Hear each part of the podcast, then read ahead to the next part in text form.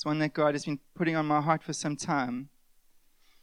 And so, if you have your Bibles, won't you please turn to Matthew chapter 9? Matthew chapter 9, verse 35.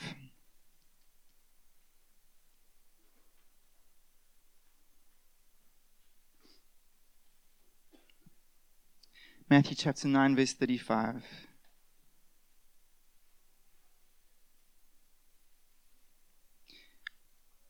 And Jesus went throughout all the cities and villages, teaching in their synagogues and proclaiming the gospel of the kingdom and healing every disease and every affliction. And when he saw the crowds, he had compassion on them because they were harassed and helpless, like sheep without a shepherd. Then he said to his disciples, The harvest is plentiful, but the laborers are few. Therefore, pray earnestly to the Lord of the harvest to send out laborers into his harvest. I've had this verse going through my mind the last couple of weeks, and it was included in um, the, the prayer booklet for this week. And I was struck by a couple of things this morning that I'm going to share with you. The first is that when he says this phrase, this famous phrase, the harvest is plentiful, but the laborers are few, he doesn't say it to the crowds, he says it to his disciples. Now that's really important. Sometimes Jesus, he had a massive following at this stage of his ministry, and he would call out to the crowd. He would say, If anyone would come after me, let him deny himself and take up his cross daily and follow me. It was a public invitation. It was a call to anybody who could hear. But when Jesus says this line, he turns to those who are following him. He says, Guys, the harvest, it is plentiful, it is ripe. And what we got to do, because the, the laborers are few, we got to pray earnestly to the Lord of the harvest to send out laborers into his harvest. This commission to notice the ripeness of the field and the plentiful harvest and to pray for workers, it's ours, it's the church, it's nobody else's. It's the call to the church to be moved for what's moving the heart of God. And the problem, as you can see, and I'm sure you've heard many sermons on this before, the problem or limiting factor is not the harvest out there. That's not the problem. The problem is the limited workers. And this morning, the laborers that Jesus talks about, the workers, it's you and me. And I felt God say to me this morning, He gave me a picture that in every single person here this morning, there is a deposit of purpose from Him. It's there in your heart, it's a deposit of purpose. And it is of enormous value can I tell you, this church is basically a composite of these deposits of purpose in you. It's not the leadership, it's not the preacher, it's not the program. It is the purpose that God has deposited in your heart. You are the church. And the church moves forward as God awakens that deposit in you. You see, he doesn't say, guys, it's the preacher's responsibility to thrust forth the workers. He doesn't say it's as the worship team is thrust forth. No, no, no. He says to the disciples, plural, if you love Jesus, if you have a relationship with Jesus, it's you this morning. He has put in you a treasure, a deposit of purpose, and this church moves forward as that purpose is awakened. And the job of us as your leadership is simply to steward that. And what does that mean? In Acts chapter 6, the church had a need that arose. A ministry was in need, and there were aspects of, of shortfall in the church. And the people come to the apostles and say, Guys, we've got a problem here. And the leadership doesn't say to them, Well, we'll solve it. We'll, we'll be your solution. We'll be what you need in this. No, no. They say to the church, In you, there's purpose in you. Within you, God is raising up somebody for the hour for this thing. And so, the purpose of us as leaders this morning, it's very important you understand this. We are simply here to do three things. The first is we are here to be engaging. In other words, God has placed us here to be approachable, to be interested, available, and concerned for the church and you. But we are not the, the be all and end all of this church. We are simply here to engage with you so that when God awakens that deposit of purpose in you, we're engaged. Say, I feel God saying this to me. Can I come tell you about it? What do you think about this for the church? And the leadership is close.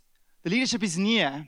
The leadership is close to the heartbeats of the people, and they're approachable and available. And our call is to serve you. That when this deposit of purpose is awakened, we're there for you. We're there to shepherd and pastor. But the passion and the purpose is coming from you. The second thing we are called to do as leaders is that we are called to empower you. When these guys came to these apostles in Acts chapter 6, they said, You go find the person, you find the team, you put them together. And what we will do is, we'll give you the freedom to do it and to check everything's okay. And what we'll do, the third thing is, we'll encourage you. We'll bring you up before the church. We'll lay hands on those that you've selected. And we'll commission them. That's our job. It's to engage, to empower, and to encourage. And the result of Acts chapter 6 is what will happen in this church is that as these deposits of purpose are stewarded well, we're going to see growth. the word of God will increase and the number of disciples will be multiplied. And what you'll notice in the next session is that we are not going to bring to the church a direction that is narrow, that is detailed, that is highly focused. What you will notice in the next session is there are going to be broad strokes of what we feel God's saying. Because we believe there's a big bandwidth for God to call out purpose in this church in response to it. And so we might not have the detailed A, B, C, D, E, F, G of how this is exactly going to look, but that's how it's supposed to be. Because the nature of this church is defined by you, not us. It's defined by what he calls out in you, not us. You are the church. And we are simply a composite of what purpose he places in you. Now, what has to happen is the purpose is there. And first of all, I hope you believe that. Do you believe Jesus this morning that there is a deposit of purpose in you? Megan, do you believe that?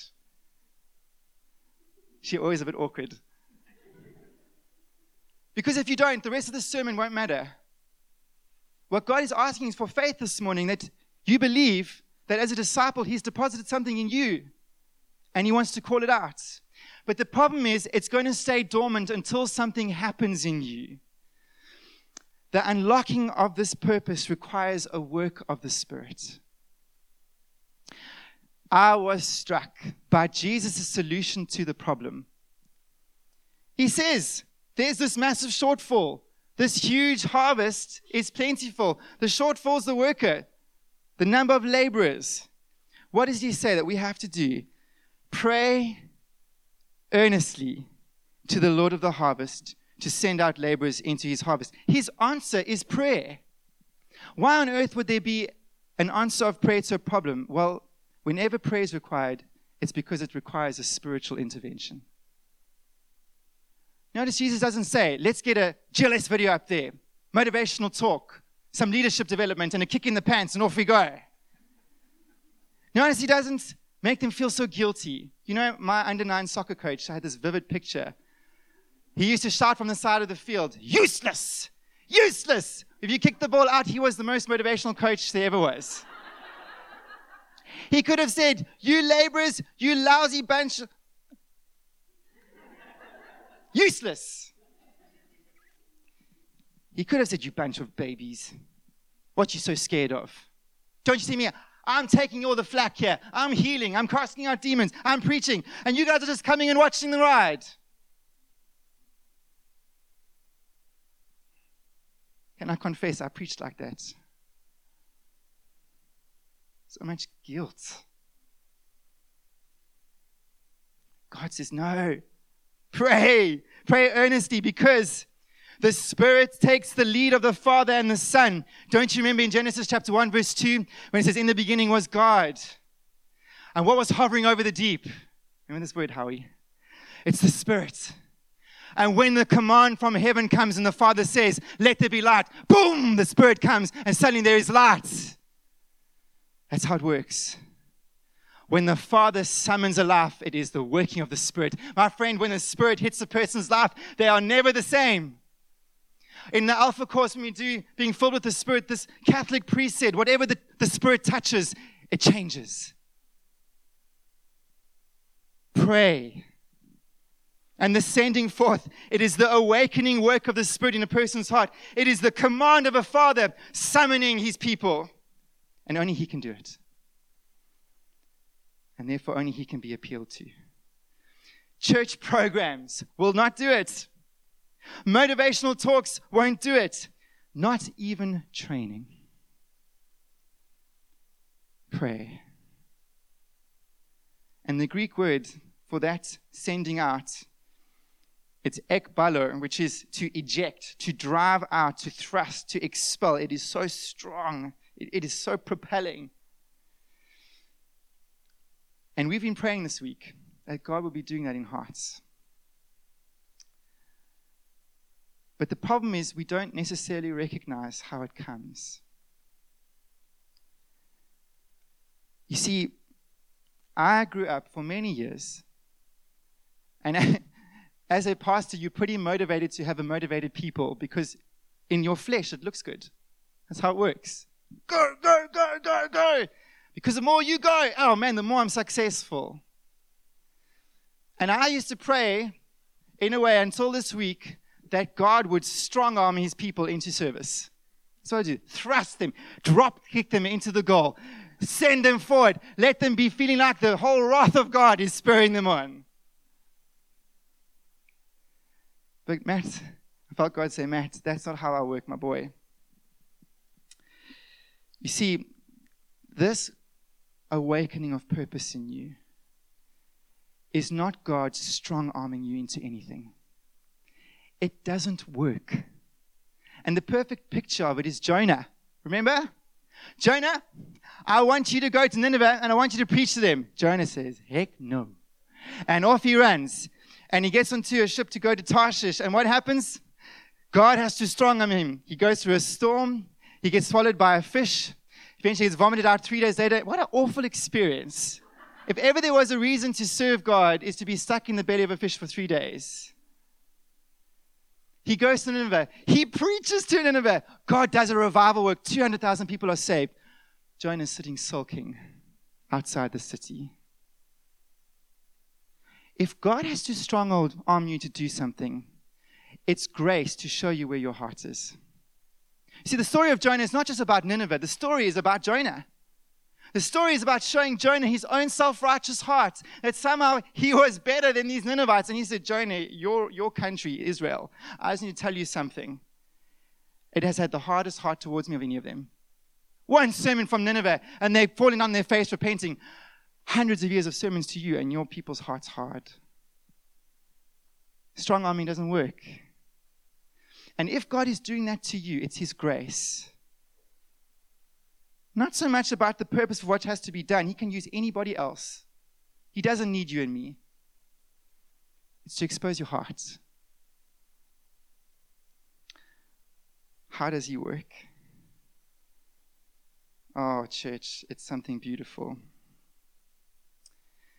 It's when the Spirit breaks your heart with compassion.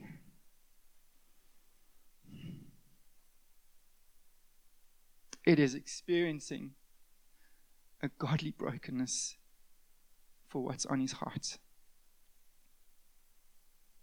And this is why Jesus says, I'm doing everything. In verse 36, he says, When he saw the crowds, he had compassion for them because they were harassed and helpless like sheep without a shepherd. He saw with the eyes of God. He saw the need. He saw his ministry purpose. There it is before him. These people need a leader. I'm the leader. I've got to go. And the reason why the disciples and the Pharisees and the Sadducees were so slow on the uptake is because their hearts were so hard. When God starts to move in your life and awaken that deposit of purpose, He brings in a godly brokenness for that specific need He's calling you to. You hear me? The mark of the anointing of the Spirit is brokenness. What's the first characteristic in the Beatitudes? Blessed are the poor in spirit. For theirs is the kingdom of heaven. Until you have a broken, compassionate heart for what God is doing or laying before you, the kingdom of heaven's closed. May I say this? Until you are broken by your own sin. Your heart has humbled you before God because you can see by the help of the Spirit that you need Jesus. The kingdom of heaven is closed.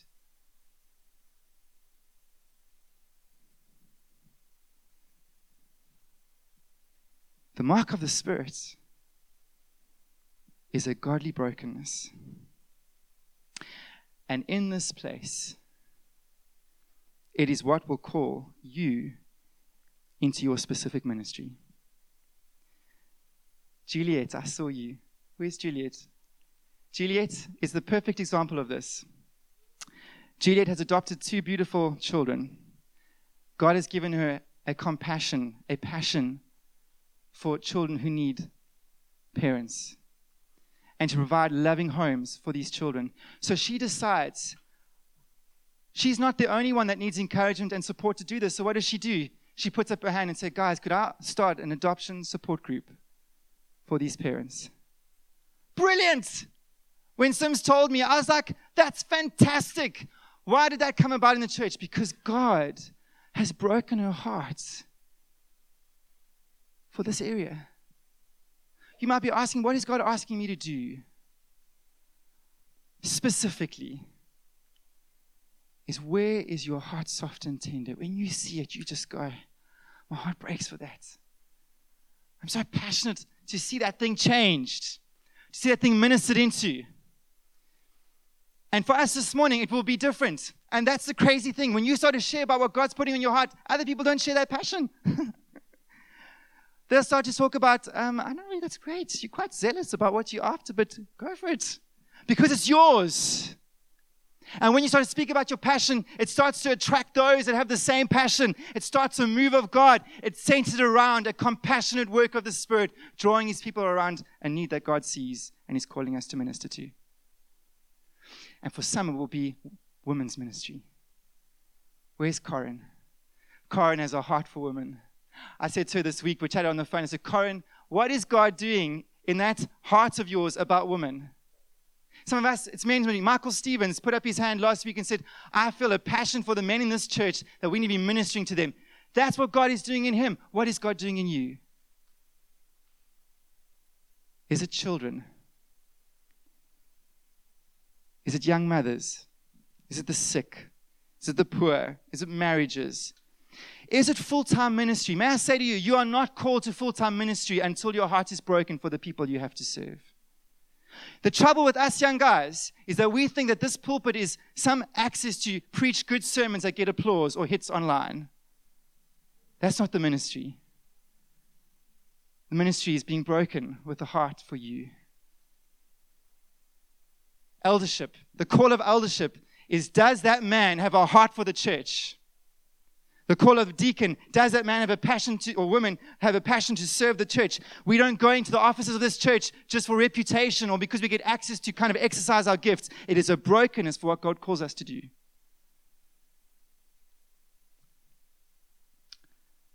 What are you stirred with? Don't wait till you're 32. Youth, what are you stirred with? Nateska, what are you stirred with? Because in this place, if you are a disciple, God has deposited purpose in you.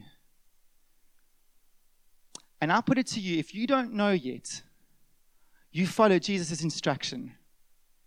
You pray that the Lord of the harvest would send you.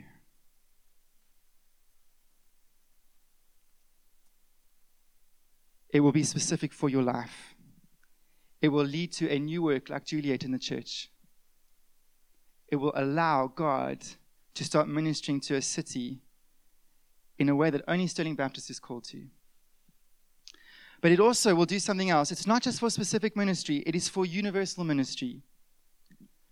And universal ministry plays out in two ways. When we pray, would you send forth the laborers, God? We are asking God to break our hearts for those who are lost those who have wandered far from Jesus, wherever we work, live, and play.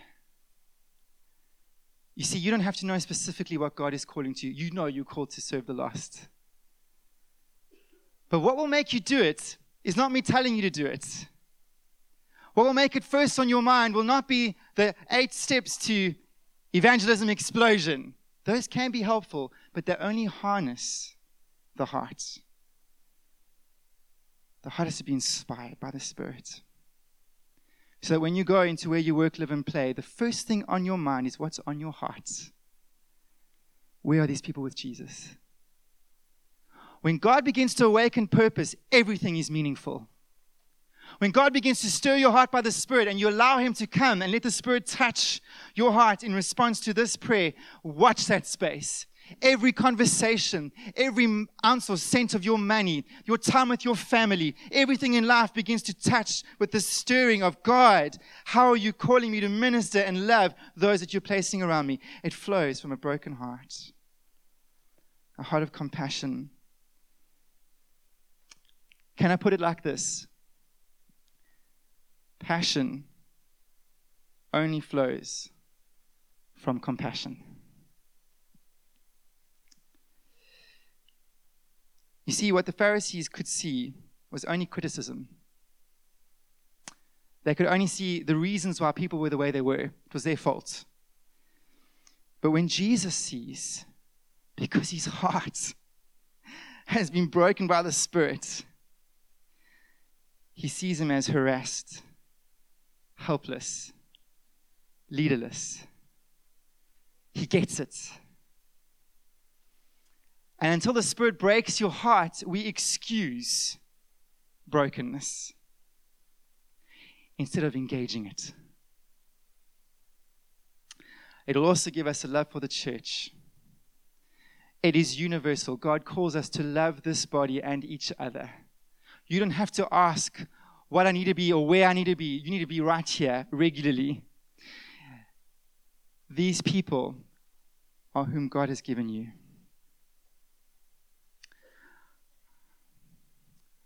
I'll finish with this.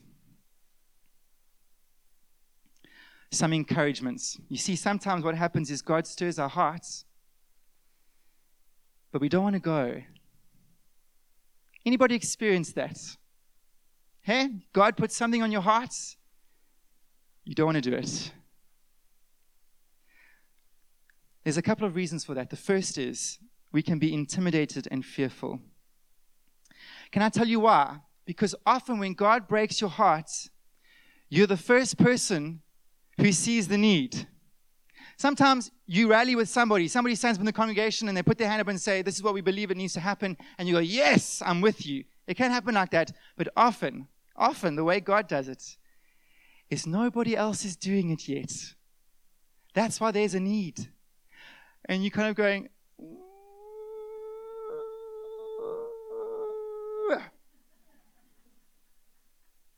Can I tell you? Embrace it. That's why they're elders. They will pray with you, they will discern with you. Your job is to say, God, I'm putting you to the test. I'm going. You might be fearful of God, what God might require you to do. You might be fearful that you're not up to it or competent or sufficiently resourced. You might be saying, Who am I to go? You might not have the detailed plan. You might even face certain opposition or obstacles, but I cannot tell you this God, who is calling you, is the Lord of the harvest. In other words, He's not just in full authority over this church, He's in full authority of what's outside there. And what God is summoning you is, is not unknown to Him, He's not out of control. It's not somehow dependent on your brilliance, on your expertise, or somehow you've got to make this happen. No, no. The call has come to you because in, He's an authority over your life. But don't forget, He's an authority over everything, over the harvest, over the church. So as you put your hand up, He's saying, You're going in my authority. I will be sufficient for you because everything submits to me, not you. Jesus said, All authority has been given to me. Now go. There is nothing out of Jesus' grasp or gaze. And so, if the excuse is this morning that somehow you're insufficient or unsure, I'm telling you, if God is calling you, you got to do it because He's not calling you in your strength or your authority or capacity. He's calling you on His. Wow. Secondly, is this is that God is asking you to only go where He's already at work. It says, Pray earnestly to the Lord of the harvest to send laborers into his harvest. Do you know how much work it is to get a harvest?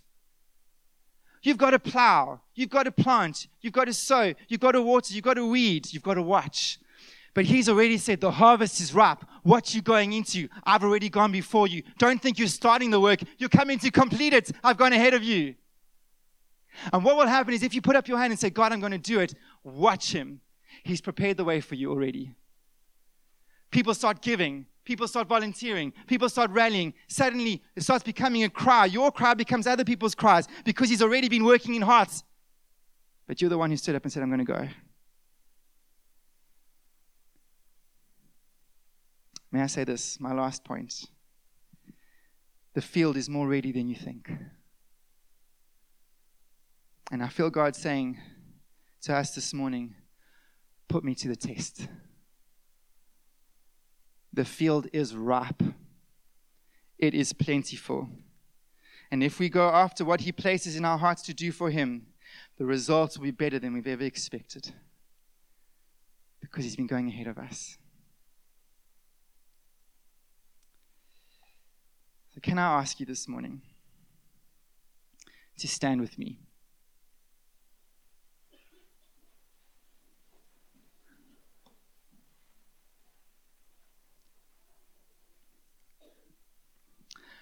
I'm going to do something in faith now that I believe, whatever you want to call it, prophetically, that God is asking. Is I'm going to pray in this place that God would awaken that purpose in us. That our hearts leaving this place will never be the same again. And for some of us, that heart has grown cold. I'm going to pray for a reawakening.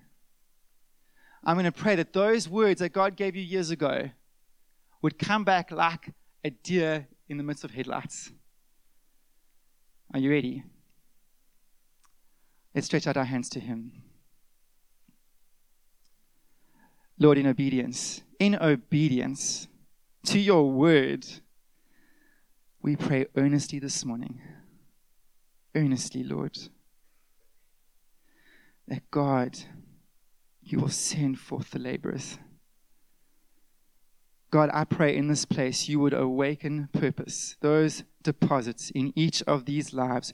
Would you breathe, Holy Spirit, and bring a raging fire of call here in this place? And I pray that we would be courageous. No fear of brokenness here. No fear of the Holy Spirit coming and putting whatever He wants on our hearts. I pray for courage, Lord.